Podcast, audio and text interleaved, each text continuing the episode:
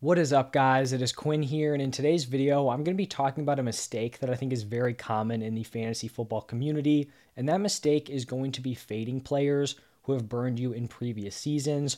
So maybe this is something you know you do right now, or you have done, or maybe you know someone who does this. But I think it's kind of a very common sentiment where if you draft a player, you know, first, second round, they underperform, get injured, you know, whatever happens, they don't live up to expectations you'll see people the next year be like, not drafting this player. They burned me, you know, not going back to the well.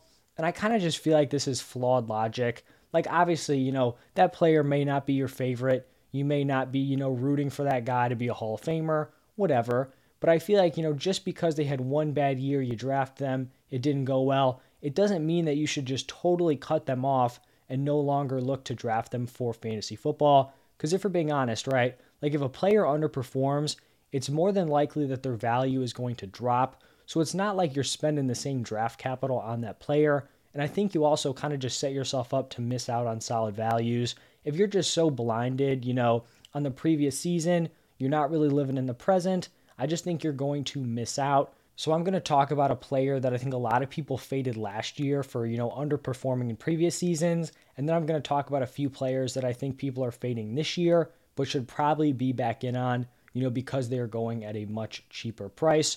So the first guy, this was very common last off season. I was a big Joe Mixon fan, but in basically every video I talked about him, there were people in the comments like, you know, not going to get burned again. He's not going to fool me. And obviously, you know, he underperformed in 2019. Then he missed 10 games in the 2020 season. It kind of looked like he was going to repeat 2019. You know, he was okay in terms of points per game, but he had one like boom week thrown in there, which really helped his numbers. So he had burned owners in back to back seasons. It's not great, but when you just look at Joe Mixon as a player heading into the 2021 season, he was lined up for a massive year. You're just looking at the whole situation. He had no competition in that backfield. He was likely going to step into a workhorse role. This offense was going to be much better with Joe Burrow coming back off the ACL.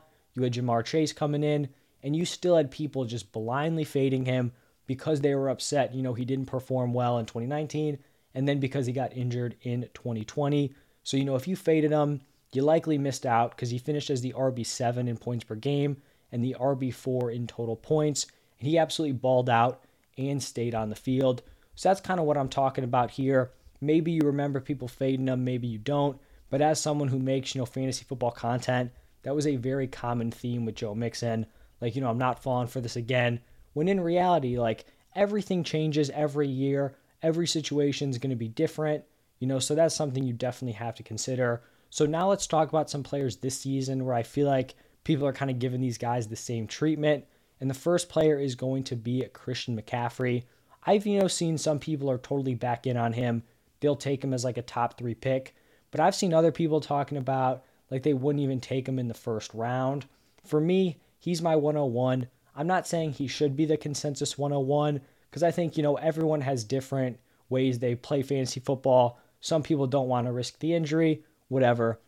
I think he should be a top three pick.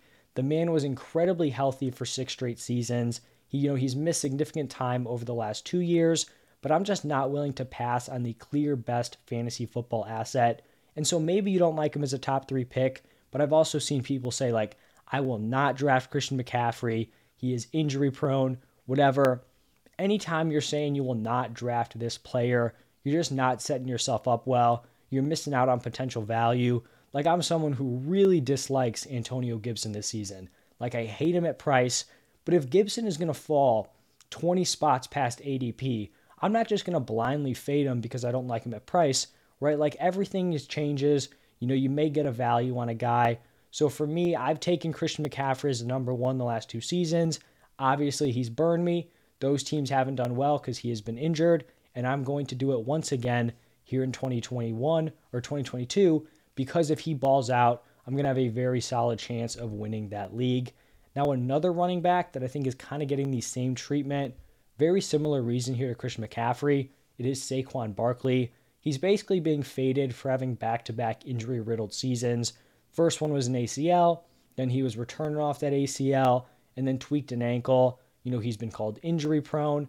People think he may have fallen off.